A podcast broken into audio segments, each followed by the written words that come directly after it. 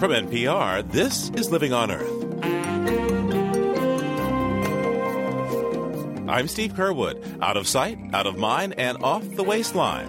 Researchers probing the obesity epidemic find that overweight teenagers who are given alternatives to soft drinks for six months don't miss the sugary stuff and wind up shedding weight. Perhaps most dramatically, we found that um, among the overweight children in our study, those receiving this intervention to decrease sugar sweetened beverages lost an extra pound per month. Fighting fat and the debate in schools over soft drink vending machines. I have very mixed feelings about it. We're a school. The only machines we should have in the school are water, in my opinion. If we're all worried about dehydrating, put water machines in. Those stories and lamenting the loss of Thai food tied to natural wrapping. This week on Living on Earth, stick around. Support for Living on Earth comes from the National Science Foundation and Stonyfield Farm. From the Jennifer and Ted Stanley studios in Somerville, Massachusetts, this is Living on Earth. I'm Steve Curwood. More than half of the forest land in the United States is privately owned, almost a third of it by timber companies. Increasingly, companies that used to wait for their investments to grow on the stump are now looking for quicker returns. And in some cases, that means real estate development.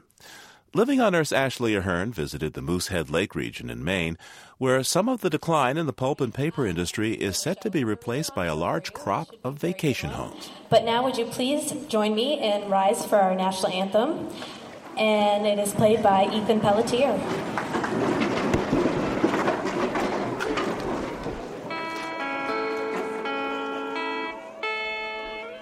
March in Greenville, Maine is downtime. Vacationers who swell the small lake town's population in other seasons are absent for the cold, muddy transition from winter to spring. The folks gathered in the Greenville High School auditorium for this year's talent show are the lifeblood of the community. 21 students will graduate from Greenville High this year. The incoming freshman class numbers just 14. We've lost a lot of students. Corey Smith became the principal of Greenville High five years ago. My first year here, we were at 315 students. We're down to 255 this year, and we'll probably be somewhere between 245 and 250 next year. The drop in students isn't because people are leaving, it's because young people and families aren't coming to Greenville. There just aren't many jobs here anymore. The boom days of the paper and timber industries of Maine's North Woods are over. Operations outsourced to South America or China, and forest jobs lost to mechanization. Mainers have been living with the logging industry for more than a 100 years. 95% of the state is privately owned, and almost half of that by large timber companies. So when the Plum Creek Timber Company bought 900,000 acres in Maine in 1998, no one thought much would change. But a year later, something unexpected happened. Plum Creek Timber became the Plum Creek Real Estate Investment Trust here's Plum Creek with uh, you know 900,000 acres in Maine that it just bought, but it has no wood or paper manufacturing operations up there. It is basically a real estate company that's liquidating its properties. George Draffan has researched the timber industry extensively and co-authored the book Strangely Like War: The Global Assault on the World's Forests. In recent years, Draffan says Plum Creek has begun selling some of its holdings to developers who turn timberland into second homes and vacation resorts. Most notable, the Yellowstone Club, a 13,000 acre exclusive resort near the Big Sky ski area in Montana, and the Mountain Star Resort in central Washington, which Draffan says covers 6,000 acres and features thousands of houses, hundreds of hotel rooms and condos, uh, golf courses, a conference center, a spa, an ice rink. I mean, the, the thing just uh, it goes on and on. Timber companies can buy remote tracts of forest for as little as $200 an acre, and then sell plots, like those at Mountain Star, for as much as a million dollars an acre. According to the company's annual reports, Plum Creek's real estate income has tripled since 2003 and now totals $140 million. Other large timberland owners are showing similar increases in land sales. It ends up being maybe 10% of their revenues uh, in any given year, but it's often up to 50% of their profit. But in Maine, Plum Creek realized business as usual wouldn't work. The Maine Land Use Regulation Commission is the state body that approves development plans for everything from a guy who wants to build a new dock on his camp to the 426,000 acre concept plan Plum Creek put together for Moosehead last year. So the company had to tailor its operations to meet the state's requirements, and it hired Luke Muzzy. I was excited about working for Plum Creek because I know I could use my knowledge of this area to make a plan that was going to be good for Plum Creek and good for the for this area. Muzzy's family has been in Greenville for five generations. Last April, he sold his successful real estate business to take a job as senior land asset manager for Plum Creek. He says the company has a unique opportunity to give the region what it's never had before a defined structure to future development. To live here and bring in kids up here and to have that unpredictability, it, you know, it was hard. How can you write a business plan and hire people and expand when everything around you is owned by somebody else? And you don't know what's going to happen with it. Muzzy helped develop Plum Creek's initial plan for Moosehead, which was turned down by the Land Use Regulation Commission. It said development needed to be more concentrated near existing towns, more land put into permanent conservation, and more affordable housing made available near the town of Greenville. Plum Creek also proposed a 3,000 acre resort on Moosehead Lake, which many critics said was too big. The company is currently in talks with land conservation groups about permanent classification of roughly a third of its Maine lands as working forests. Muzzy says Plum Creek's soon to be released revised plan will put people at ease. I'll be able to look people in the eye and, and just say this is this is a a great plan that has the uh, potential to give this area predictability and to keep the vitality of the town alive. Area business owners, like Fred Candeloro, who runs the Kokadjo Trading Post and Camps, grudgingly acknowledge the need for organized development and are putting a lot of faith in Plum Creek. Given the choice, none of us ever want to see any more development where we live. It's ours, and uh, we don't want anybody else in our space. That's natural. Then we have to come down to reality.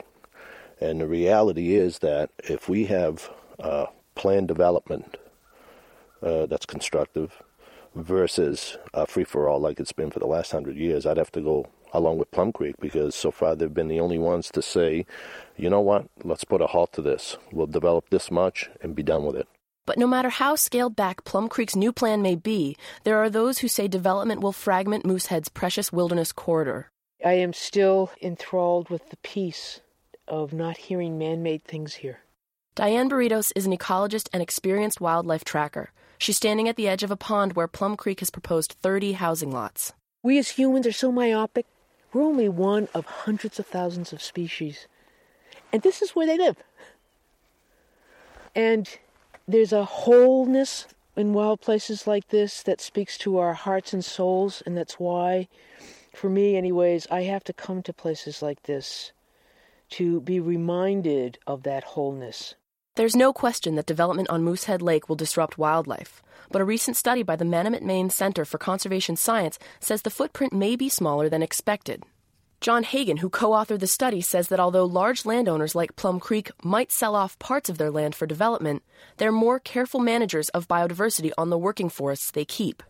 Hagan says smaller investors are more pressed for quick returns on their land purchases. If you only own 50,000 or 100,000 acres of, of timberland, um, you're on the smaller end of the scale, and you literally may not be able to afford to do all of these wonderful new forest management practices for biodiversity. Hagan says that as the map of the nation's forest land changes, there's a larger conversation to be had. The public is only now starting to figure out that this land ownership change is happening. And I think once the public catches on, they're going to start to demand this conversation. We have to be thinking about, well, as a society, what do we want our forests to look like and what do we want them to be used for? But for now, in the thawing woods of northern Maine at least, the focus is on the slushy expanse of Moosehead Lake. There's a sense of waiting here, waiting to see how Plum Creek's new development plan will change the region and whether it will bring new jobs and new people here to put down roots where trees used to grow.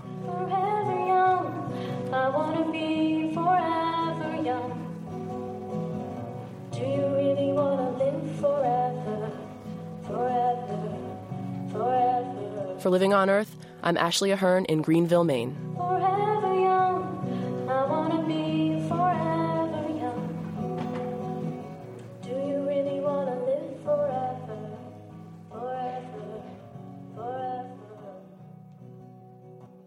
While Cape Cod residents, scientists, and politicians are duking it out over a proposed 130 turbine wind farm on Nantucket Sound, one local artist is forging ahead with a plan of his own a Disney inspired theme park, complete with casinos, roller coasters, and much, much more. It's a bid to lure tourism to the Cape, he says, and to educate visitors about energy production, though not in the ways you'd think. Jay Critchley is the artist and the self proclaimed CEO of the proposed Martucket Island, and that's spelled E Y E L A N D, resort and theme park, and he's here to give us a virtual tour. Hello. Hello. So, uh, what are the dimensions of this place, and where would it all go on the Cape?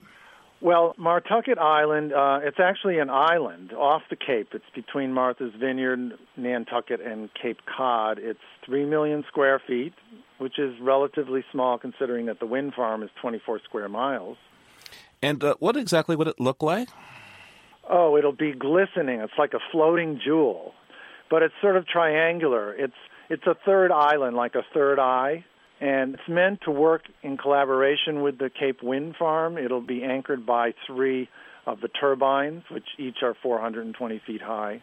Okay. So walk me through your fun park. What would we see on opening day? Well, of course, it's meant to be a family uh, vacation resort, Las Vegas style with a touch of Disney. We've got the um, Exxon Mobil Pirate Museum for the kids. Um, and of course, Tower of Terror. You can't have a, a theme park without a Tower of Terror. Um, you know, it'll take you up 400 feet up to the top of the wind turbine, and boom, down. Okay, and uh, now I understand you have quite an energy theme to this place. Uh, well, the energy park is one of the highlights and the educational component of Martucket Island. Of course, we have wind energy and solar, but we're also featuring um, a nuclear power plant. So we have a meltdown mall, and then we have an oil rig. We're actually going to be doing oil drilling. Wait a second. I'm taking my kids to this thing, and I'm going to tell them, hey, you get to see a nuclear plant and an oil rig. I mean, they're looking for a good time. Well, it's meant to be educational. Hmm. So, how far along are you in this project? Well, um, I've developed uh, conceptual drawings, and uh, I've submitted a, an application to the U.S. Army Corps of Engineers, and they're reviewing it. So I haven't heard from them. That was about two weeks ago. I assume you're going to advertise this. You got any music? Oh, absolutely. I have a theme park song. It's from uh, South Pacific, Bali Ha'i, the famous island from South Pacific musical. Um, it goes like this Martucket, I may call you any night, any day. Bring credit cards, you'll hear it call you. Come to me for a fee and it goes on. and on and on. Jay Critchley is an artist in Provincetown, Massachusetts. His proposal for Martucket Island Resort and Theme Park was awarded a special citation by the Boston Society of Architects. Jay, thanks for speaking with me today. Thank you.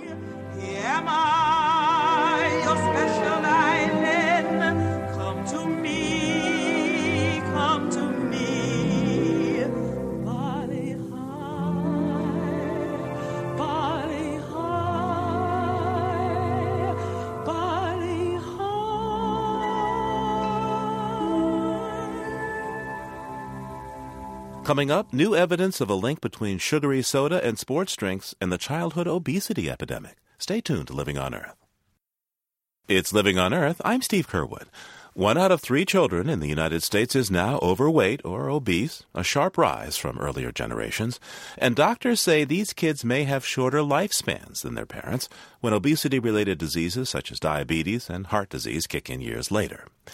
Many people link the consumption of sugary drinks to the obesity epidemic, and as a result, some schools have restricted or prohibited soft drink vending machines. We'll visit one school that's wrestling with the pros and cons of those vending machines in a few minutes, but first we turn to Dr. David Ludwig, who's just published the results of a preliminary study in the journal Pediatrics that shows a direct link between sugary drinks and obesity in certain children. Dr. Ludwig heads the obesity program at Children's Hospital Boston. Let me ask you, why focus on soft drinks? Well, soft drinks are a particular concern because consumption rates have increased so dramatically in the last three decades. In the 1950s, children drank three cups of milk for every cup of soft drinks. And today that ratio is reversed three cups of soft drinks for every cup of milk. Observational studies, that is, looking at large groups of people over time and comparing changes in diet with changes in health have suggested that soft drink consumption promotes obesity in a very uh, dramatic fashion. But these kinds of observational studies can't definitively prove cause and effect. It could be that the children who are drinking more soft drinks are also doing other unhealthful lifestyle patterns that might instead be actually causing the weight gain. For that reason, it's important to do what's called a randomized controlled trial, and that was the basis of our current study. So, what did you do for that study? We took 100 high school children in Cambridge, Massachusetts, who were drinking soft drinks at least once a day. And we randomly assigned them to either a control group, who were told to just basically keep doing what they're doing in terms of soft drink consumption and other lifestyle patterns, and an intervention group. And the intervention group received home deliveries of non calorie containing beverages. That would be water, flavored waters, non sugar sweetened teas, and diet drinks if they wanted. Uh, with the idea that by making these non caloric beverages convenient and accessible, we could more effectively eliminate sugar sweetened beverages from their diets. Remember that uh, sugar sweetened beverages are highly advertised to kids and ubiquitously available. So, how long did you do this? We provided these non caloric beverages to their homes for a six month period. And we found, first off, that simply by making alternative beverages convenient and accessible to children, that they will almost totally eliminate the sugar containing varieties from their diets. So, uh, you know, uh, basically, uh, advertising works, that uh, the things that children find convenient and accessible are, in fact, influencing their eating habits. But perhaps most dramatically, we found that um, among the overweight children in our study, those receiving this intervention to decrease sugar sweetened beverages lost an extra pound per month compared to those in the control group. So you said this affected the heavy kids. What about the kids with ordinary body weight? Did this change in, in sugary uh, drinks uh, change their, their bodies? The effects of decreasing soft drinks increased with how heavy a child was. So among the uh, normal weight children, there was no effect. What it suggested was that those children replaced the calories from soft drinks from other parts of their diet. Now, when you talk about soft drinks and sugar, specifically, what are you talking about for sugar? In our study, we defined uh, sugar sweetened beverages as any product in which the major source of calories came from sugar. By way of comparison, uh, a typical regular soft drink is about 10% sugar. So that means for 12 ounce uh, servings, there are about uh, 10 teaspoons of sugar being consumed. What do you believe will help solve this obesity problem among our children? Obesity is caused by many, many different genetic and environmental factors. And clearly, there will be no single one magic bullet to end the obesity epidemic, though our research and, and that of others suggests that sugar sweetened beverages are playing a uniquely adverse role in promoting weight gain, especially in children. But in a more general sense, I think we need to take a complete reevaluation. Uh, the how we've structured the school lunch program, um, how we fund physical education classes in school and after school recreational opportunities, and um, also consider this as a family issue. You know, far too often, busy working parents leave their children to fend for themselves, not just for breakfast and lunch, but sometimes for dinner. Um, at least one family meal a day can be an opportunity to, at the very least, provide an anchor for nutritional quality at that meal and also to model healthful behavior that might extend um, beyond that meal throughout the day. David Ludwig heads the Optimal Weight for Life, or OWL program at Children's Hospital, Boston. Thanks for joining us, Dr. Ludwig. Thank you. Nice to be here. Now, one way that state legislators and school districts have begun to deal with the obesity epidemic in youth is by taking soda machines out of public schools. But many schools have become dependent on the revenue from their exclusive contracts with soft drink companies. The monies go to help pay for programs that would otherwise be unavailable to kids. Rachel Gottbaum visited one such high school in Brockton, Massachusetts, and she has our report. So you know you don't see the advertising in the gym except for the single banner. on a recent afternoon, Brockton High School's um, energetic principal, Susan Szachowicz, walks the halls of one of the nine buildings on the school's sprawling campus. Hi. Just have gym? Good. Good. Szachowicz goes downstairs to the corridor outside the girls' locker room. That's where one of the school's two soda machines resides. The other one is in front of the boys' locker room. This is a Coca Cola soda machine. You can see that it has Coke, Diet Coke, Sprite. It has Fanta and then one of the power drinks. The machines are on a timer, so kids can only buy soda at the end of the school day after gym class. There are other vending machines upstairs in the school's three cafeterias. No soda is sold there, but Szachowicz is concerned that many of the other beverages offered to students still contain lots of sugar. She says she is no fan of the vending machines. I have very mixed feelings about it. We're a school. The only machines we should have in the school are water, in my opinion. If we're all worried about dehydrating, put water machines in. Like many blue collar communities, Brockton is faced with a tight city budget. But the city has an exclusive contract with Coca Cola, and the school district can make $50,000 a year in revenue from Coke's vending machines. For Brockton High School's principal, Susan Szachowicz, the money is a big benefit. It has been a great help to me as a principal to have a fund that a teacher can come to me with an idea and say, you know, I'd love our kids to be able to participate in such and so but the bus is $300. And I can say, we'll cover that because I have a fund that's been money provided from the Coca Cola machines.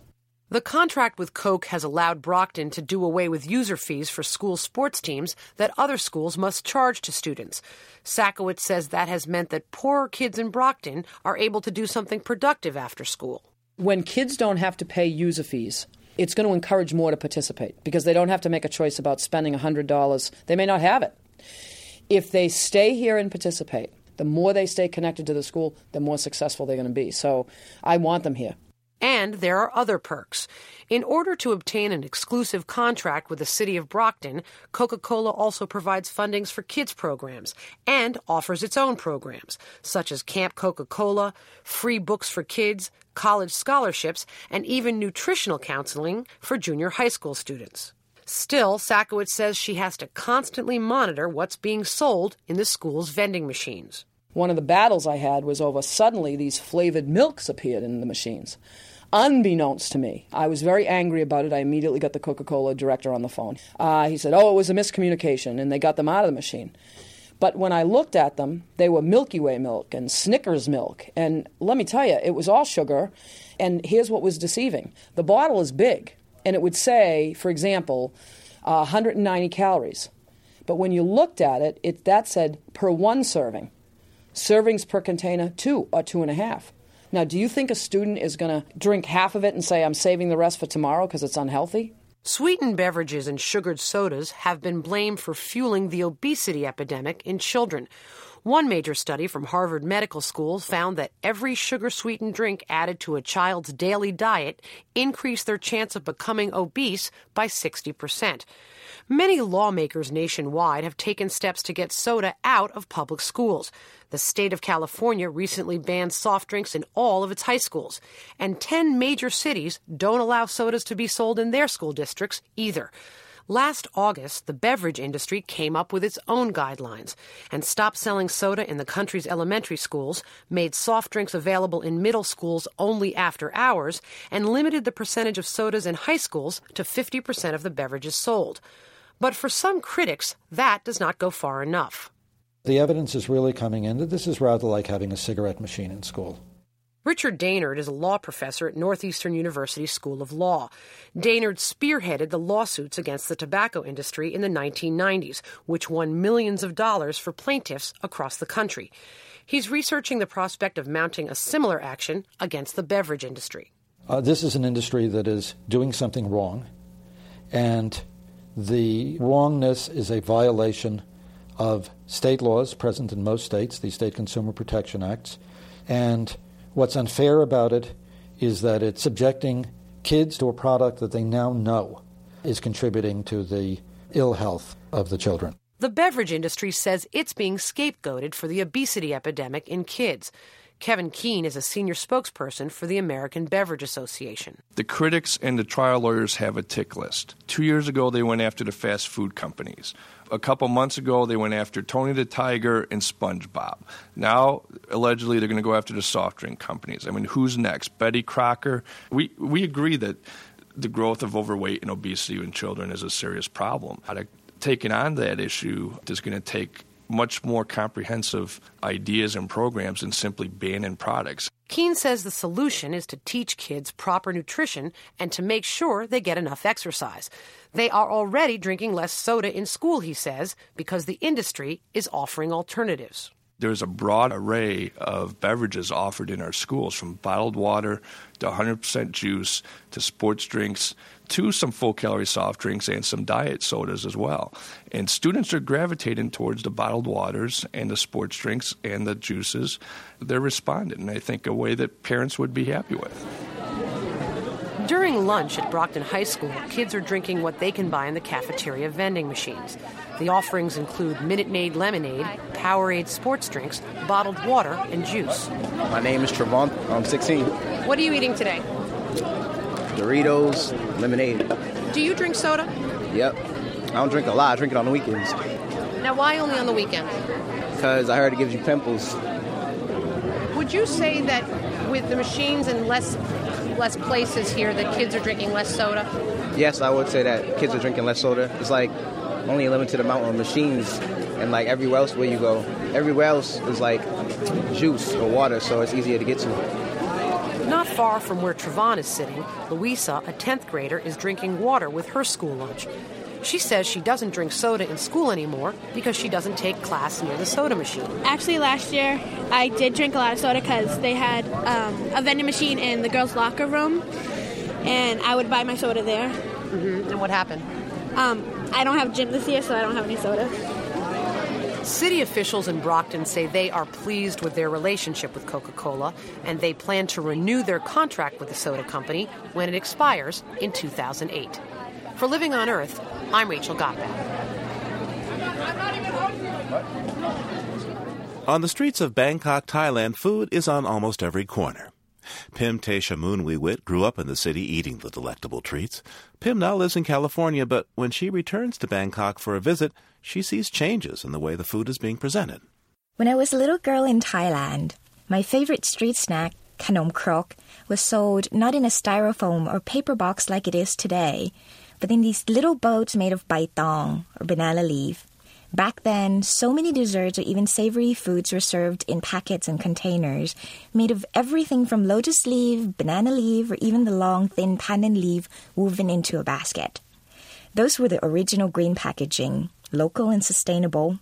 Then plastic became less expensive, and the even cheaper styrofoam arrived. The opportunity to pollute the environment was equalized for all. These days, when I go home for a visit, I find fewer and fewer of these natural packages. When I see them, I can't help savoring a little taste of time gone by. There used to be charcoal grilled chicken sold at practically every street corner. Each chicken is spatchcocked, the backbone is removed, and the chicken is flattened. It's then kept in place with a tricky maneuver of splitting a thick stick of bamboo into two layers of connected prongs. The chicken is slipped in between the layers, with the strong bamboo prongs securing the chicken in place. When you buy one, you can take home the entire chicken on a stick, no extra bag needed. Among the best Thai dessert was khao lam, tubes of bamboo stuffed with sticky rice and coconut milk, sweetened with palm sugar. The tubes are filled with the cooked rice, then left to burn in smoldering ash until everything caramelized and turned deliciously gooey. Another old favorite of mine is kanom jak, made of the meat of the jak palm mixed with coconut milk and flour, then wrapped in the leaves of the jak palm itself and secure with little sharpened sticks. Kanom jak is cooked on the grill, with the elongated jak leaf not only giving a unique aroma, but also making it easy to hold on to the ends while turning the package over the fire. These little tricks are quite ingenious, they're simple yet elegant solutions that take advantage of local and renewable resources. Unfortunately, even among these few examples that remain, there are signs of the inevitable. Looking closely, I can see that the thin Kanomjak packages are now closed with stapler clips instead of the sharpened sticks. The khao lam in a bamboo tube used to be topped by bamboo leaves folded like a giant cork. It's now covered instead with gaudy plastic. It's only a matter of time, I suppose, before these beautiful traditions disappear completely. Meanwhile, I'm savoring everyone that I come across. I'm never sure if it will be the last time I'll ever see it. Pimte Shamoon writes a food blog called Chez Pim. To see photos of some of the delicacies she mentioned, go to our website, livingonearth.org.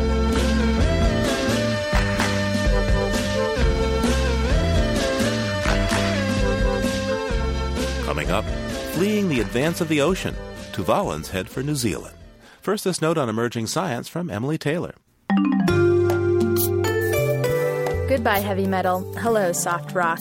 Scientists at Ohio State University have come up with a new combination of technologies that they hope will someday be used to clean heavy metals out of riverbeds contaminated by pollution. By using ultrasonic waves, researchers Ziqi He and Linda Weavers were able to shake mercury loose from sediment particles resting in water in their lab. But they quickly found themselves with a new problem. Because the mercury had been vibrated loose, it was now contaminating the water. So Weavers and He turned to their colleague Richard Sayre, a professor of plant, cellular, and molecular biology. Sayre and his team had genetically modified a species of algae designed to absorb certain heavy metals. Then the two teams put their two technologies to the test. They used an ultrasonic probe in a beaker filled with water, contaminated sediment, and algae. As predicted, the mercury was vibrated free, and within seconds, the algae had absorbed up to 60% of the mercury from the water. After the first few minutes, 30% of the mercury in the sediment was gone.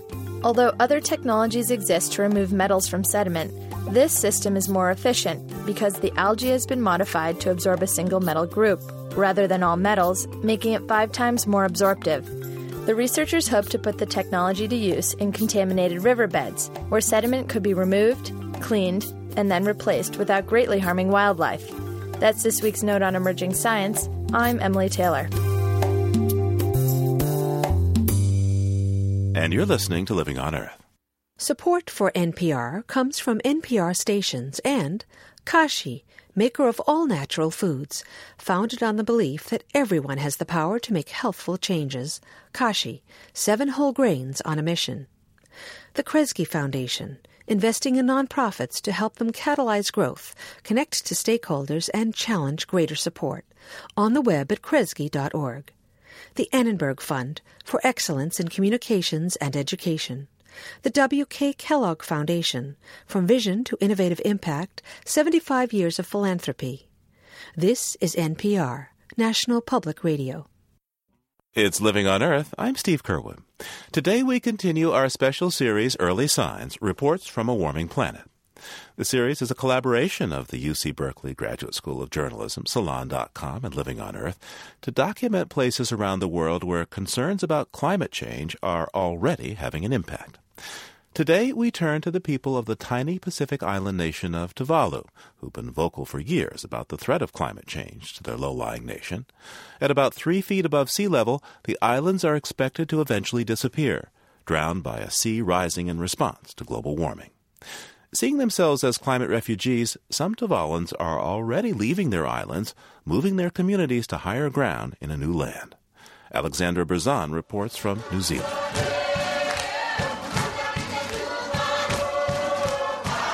It's the biggest party of the year for one of the nine islands that make up Tuvalu, Nanumea. The annual celebration of the day European missionaries brought Christianity to the island. Families gather on mats and feast picnic style on foods like funa funa, donuts filled with jam, and taro drenched in coconut milk, egg foo young, and buckets of KFC chicken. Then, competing groups of elders and youth take turns dancing, singing, and drumming on a big wooden box into the early hours of the morning, while onlookers stand up and announce jokingly which group they liked best. That man should say that he prefers the youth, but the old lady said that she prefers the oldies. Tuvaluans have been performing these songs for generations across their string of low coral atolls. But this event is not taking place in Tuvalu. Instead, we're 2,000 miles away in Auckland, New Zealand. And here, surrounded by tradition, sits a group of young girls looking unimpressed. What's your name? Allie, what's your name? Amy. Nice to meet you, Amy. Nice to meet you, Ellie. Amy is seven. Her favorite song is My Humps by the Black Eyed Peas. The boys that wanna sex me, they always tryna next to me, tryna feel my huh, huh, looking at my love num. You can touch it if we touch it, if we touch it, oh my, no some drama. You are my man, boy, I'm just tryna dance, boy, and move my huh. Here in this West Auckland suburb where many Tuvaluans have settled, you won't find an ocean outside the door, coconut trees on the shore, or taro in every garden. You're more likely to encounter malls and wide boulevards. Over the last decade, the islanders have come here for many reasons better jobs, college, overcrowding on the islands, and to escape what many see as a threat of sea level rise caused by global warming.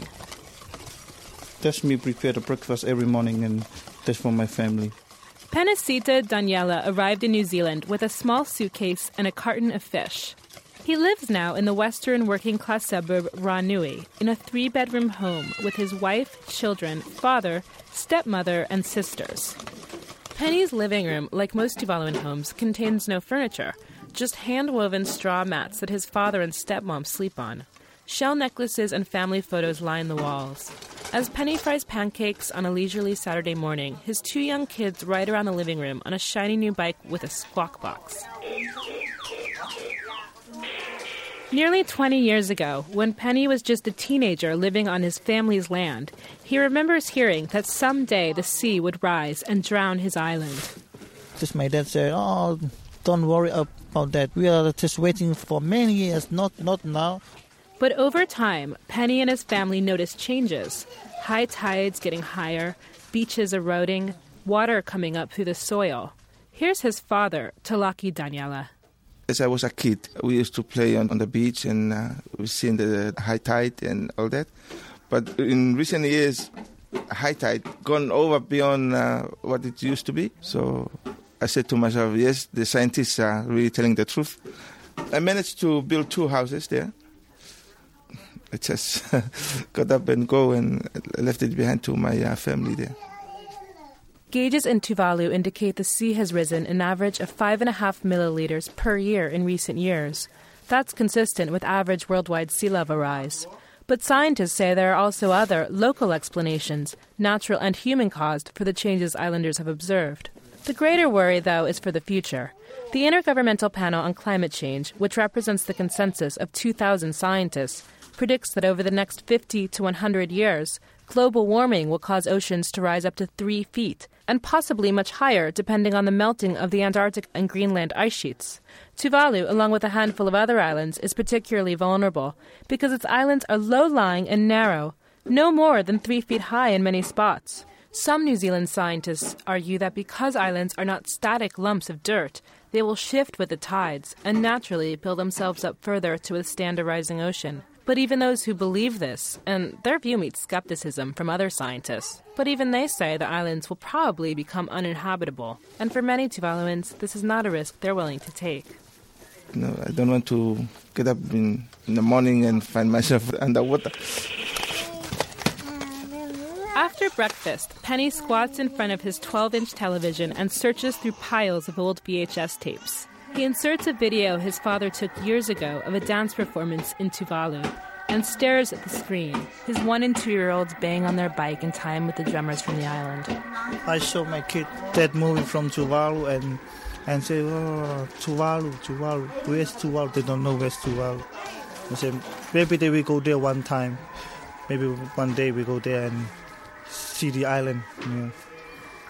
Mm. Penny's father lies on the floor next to the baby. He says moving to New Zealand can be a hard adjustment. When I was young, I was told that there are two main things you have to learn if you want to live in Tuvalu how to climb the coconut tree and how to fish. If you know these two, you will live. Uh, in New Zealand now, you you have to have uh, an income. It's a very challenging uh, place. Everything you do, it costs you money. Though in a way he was driven out, most of the time Mr. Daniela looks forward instead of back. He's pleased to have started a business last year that finds temporary migrant labor for New Zealand companies. His son Penny, like many Tuvaluans, started out in Auckland's strawberry fields and packing plants. Hidden behind a dress shop and ice cream parlor, the corrugated metal plant has become a Tuvaluan community hub, a site of lively singing and chatter. I meet my friends here and all the Tuvaluan lady here. Here, women sit behind tiny desks, rapidly sorting through strawberries, putting the good ones in plastic containers, and throwing the bad down a chute into a pile that will become jam. Dr. Lena Kofi is wearing a red sarong over black sweatpants with a pink flower in her hair. She's been working in the fields in the morning and packing berries in the afternoon.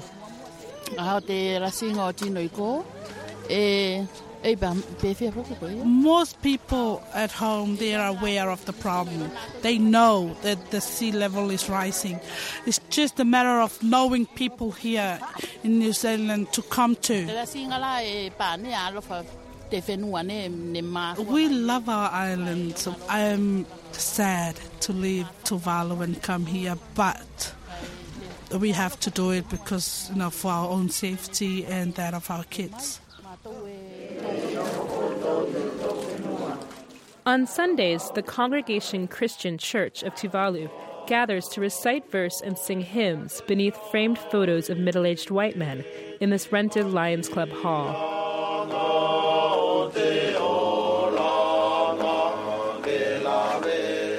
In 1998, Reverend Sumalia Yosefa came to New Zealand to set up the Auckland branch of the church. He is 48 but has the aura of a much older man, an elder. He spreads himself thin, attending meeting after meeting to try to better the community, and feels some responsibility for preserving Tuvaluan culture here. Teaching this, the children, you know, in Sunday school, in the language, our services in the language. Mm-hmm. But the younger children, you know, they speak fluent English, you know, not like us. Falilo Tamayo is exiting the service after giving a brief sermon as the vacuum cleaner scoops up the candy wrappers the children left behind. He came to New Zealand just a month ago and is quick to point out that his move had nothing to do with sea level rise. I just want to migrate, to migrate. No threatening reason. Like some religious Tuvaluans, Falilo doesn't believe in global warming because he doesn't think God would ever let anything bad happen to Tuvalu. I don't believe that Tuvalu will submerge. You know, we do adhere to our religious, you know, belief that uh, God will help, you know, the people in their country, Tuvalu. But Tuvaluans are of many views. Reverend Sumalia says God and science are speaking with one voice, issuing a warning that humans must follow. But no listen, because God said, build the ark. But do we listen? And I think the church has to have that understanding more of science and more of what the world is all about. He gives the example of a Tuvaluan who has come to New Zealand without learning the rules of the road and then blames God when he gets hit by a car crossing the street. And then people said, God has taken him. No, he's not a silly God. But it's you who is silly, who don't know the rules. And you were hit by the, the car on the road. New FM, the home of Pacific cultures, languages, views, music, and our Pacific people. Salapakoi, join me, Fala Haulangi in the Tuvalu crew every week, where we bring you news from Tuvalu, we talk about what's going on with our Tuvalu communities. Fala Haulangi's weekly radio show has become a venue for these differing views, a place to discuss the hot button issues and the lighter fare. My very dedicated uh, listeners, Wellington, She is a union organizer by day with a wild tuft of highlighted hair and over the top hand gestures. We talked at a Starbucks in a West Auckland mall. What really concerns me because, like, at the end of the day, I may be a Kiwi now. I call myself a Kiwi because I'm living in New Zealand. But hey, people will still look at my color and go, "Hey, where are you from? Which island?" And I'll say, "I'm from Tuvalu," and then they'll say, "And where is that?" What shall I say? Oh, it has disappeared or submerged on the sea because of global warming. So, like, that's our identity and culture, and everything will disappear. We may get together here as a community to celebrate when it's Independence Day or our successes of things, but it's different. Definitely, it's going to be really hard for us to accept the fact that we are no longer on the map. and it's no joke. Fala and Sumalia, along with international environmental activists, argue that Tuvaluans and others in a similar predicament should be treated like refugees and given immigration rights and other refugee benefits. This tiny nation was among the first on the globe to sound the alarm, trekking from forum to forum to try to get the world to listen. New Zealand did agree to take 75 Tuvaluans a year as part of its Pacific Access category, an agreement made in 2001. Koloa Talake knows all about this. He was Prime Minister of Tuvalu at the time. See, you can see the sea from here. Mr. Talake now lives across from the beach on a remote peninsula north of Auckland. He says that the decision to make it easier for his own citizens to move away from his country was difficult but necessary. Eventually, there will be no place for the poor people to live except climbing up the coconut trees and live on the top. And I thought that well, we should take precautionary action before D Day arrives. and now that Tuvaluans are living in New Zealand, they're beginning to have a voice here, too. My name's Chris Carter. I'm the Member of Parliament I represent perhaps the largest number of Tuvalu people in the Parliament because the majority of the community live here in West Auckland. The government recognises very much that Tuvalu, particularly being an atoll state, is very vulnerable to climate change and to rising sea levels. In fact, our Prime Minister has told the Prime Minister of Tuvalu that if the worst comes to the worst, we will take the entire community. All I can say is that there is an understanding between our two governments that New Zealand will respond to the needs of Tuvalu if the circumstances become critical. And how could we not? That agreement to take the entire population if there's an environmental crisis is unofficial and unenforceable. And to some politicians, including Minister of Parliament Pita Paraone of the New Zealand First Party, it is the wrong policy for New Zealand. That responsibility shouldn't just fall on, on New Zealand. Tuvaluans need to be aware that there are other nations in, in the Pacific Basin ju- uh, just as well accommodate them, probably even better than, than we can.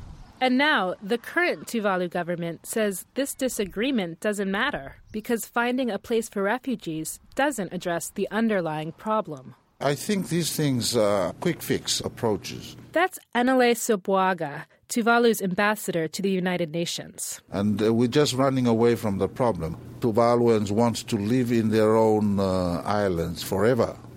This is a global problem, and um, all of the low lying coastal areas are going to be affected now, you tell me whether the world is ready to evacuate everybody and relocate them. There is a chance to reverse and address climate change, and I think the world should focus on that. The day after the feast celebrating the coming of the missionaries, Nanumeans gather bleary eyed at a beach party up the coast. Teenagers and 20 somethings in last night's sarongs play traditional games, including more nuanced forms of duck, duck, goose and volleyball. The older people lie out on mats and eat last night's food. One family sings a Tuvaluan song about the island's only ship, a gift from the Japanese government.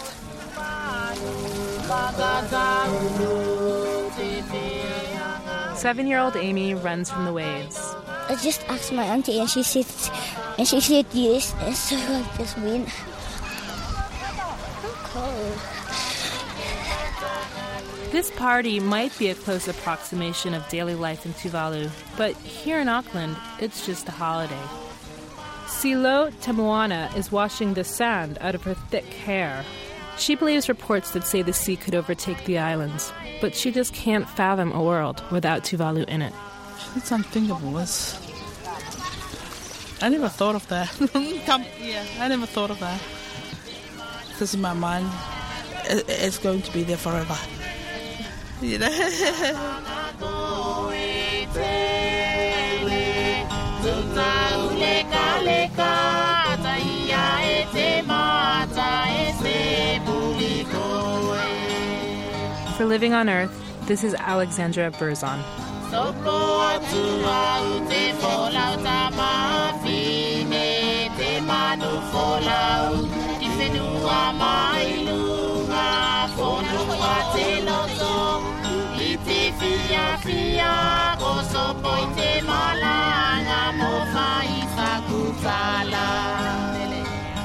Next week, our series Early Signs Reports from a Warming Planet continues with a trek up the Ecuadorian mountain known as Mama Cotacachi. For centuries, the mountain has worn a glacial cap of ice and snow that's fed the region's rivers.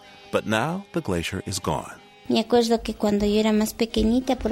I remember when I was little, water flowed right by here. Now it's all dried up. Everything is dry, dry, dry, dry, like a desert. It's really bad here. Early Signs is a collaboration of the UC Berkeley Graduate School of Journalism, Salon.com, and Living on Earth. To read a print version of the story of the Tuvalu climate refugees and see photos of their life in New Zealand, visit our website, livingonearth.org. That's livingonearth.org.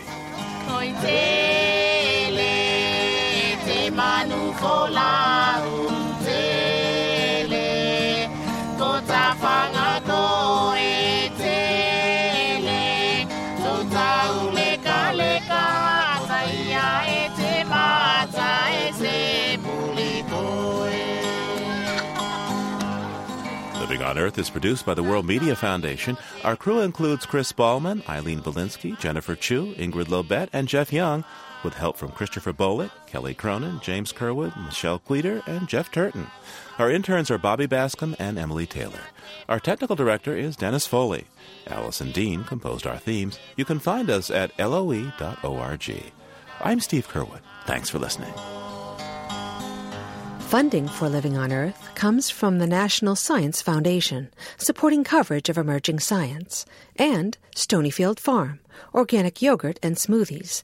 Stonyfield pays its farmers not to use artificial growth hormones on their cows. Details at stonyfield.com. Support also comes from NPR member stations, the Ford Foundation, the Oak Foundation, and the Saunders Hotel Group of Boston's Lenox and Copley Square hotels, serving you and the environment while helping preserve the past and protect the future. 800 225 7676. This is NPR, National Public Radio.